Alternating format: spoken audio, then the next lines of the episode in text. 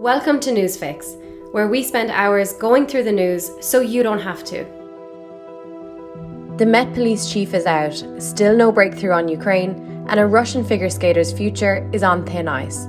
It's Friday, February 11th. Here's your Newsfix. Dame Cressida Dick is stepping down from her role as Metropolitan Police Commissioner. What's the background here? She has been under intense pressure in recent months following a number of damning accusations against Met Police officers including a recent report suggesting there was more than just a few bad apples within the force. Just hours before the announcement, Dick said she had absolutely no intention of quitting. However, London Mayor Sadiq Khan later said he had no confidence in her as head of the UK's biggest police force. In terms of the bigger picture here, Krishnan Gurumurthy raised an interesting point on Channel 4 News last night. He said, quote, There are so many issues, of course, where Cressida Dick has been under fire, but right now, her replacement, and it's a political appointment, remember, will effectively decide the future of the Prime Minister. Is that appropriate right now?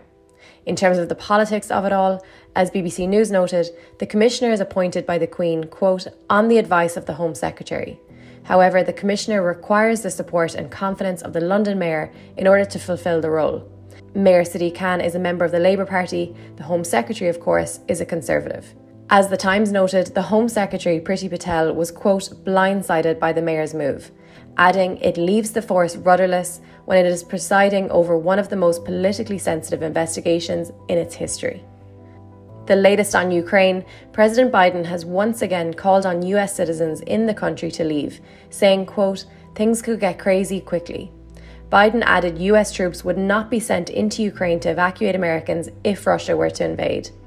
For anyone wondering what might have sparked those comments, well, Russia and Ukraine both said they failed to reach a breakthrough following hours of talks between them, France, and Germany. Also, Russian Foreign Minister Sergei Lavrov and his British counterpart Liz Truss also held a very frosty joint press conference. According to BBC News, Lavrov said UK Russian relations are at the lowest point over the past few years. Russian media went on to report geographical mistakes Truss made during the meeting, and it makes for a pretty uncomfortable read, but we've linked to it in the newsletter. In Australia, conservationists have warned koala bears are at risk of sliding towards extinction. The country's environment minister has even labelled the animal as endangered.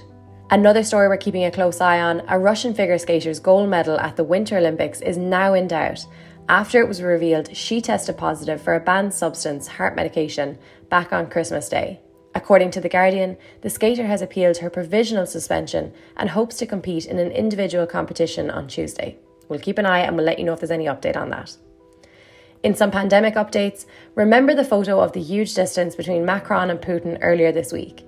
Well, it turns out the reason behind it was likely that Macron refused a Kremlin request to take a coronavirus test prior to his arrival.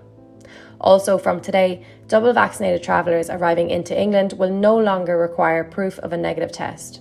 Prince Charles has tested positive for coronavirus for the second time since the pandemic began. While there are reports he met the Queen two days before testing positive, she apparently is not showing any symptoms at the moment. Also, in New Zealand, the number of anti vaccine protesters outside the parliament have risen, as police take a softened approach at the situation. As RT News noted, 122 arrests were made the day before when violent clashes broke out. However, today was described as having a festive mood. In terms of the weirdest headline of the day, it's from The Guardian and it says Joe Biden's mother so disliked England she refused to sleep in bed Queen had slept in. The allegations are documented in a book by a comedian who interviewed Biden back when he was vice president. According to the article, Biden, who never shies away from his Irish heritage, showed the interviewer poems his late mother, Catherine Finnegan, had written documenting her dislike of the English. Now, a British fraudster has been jailed for four and a half years after conning a woman he met on Tinder out of £140,000. Richard Dexter convinced a millionairess he was worth £6.8 million back in 2015. And speaking of this topic, if you've heard about it but haven't yet watched The Tinder Swindler on Netflix, here is your reminder to do so. It's mind blowing, and we've included a link to the trailer in our newsletter. Now, today marks 10 years since the death of singing sensation Whitney Houston.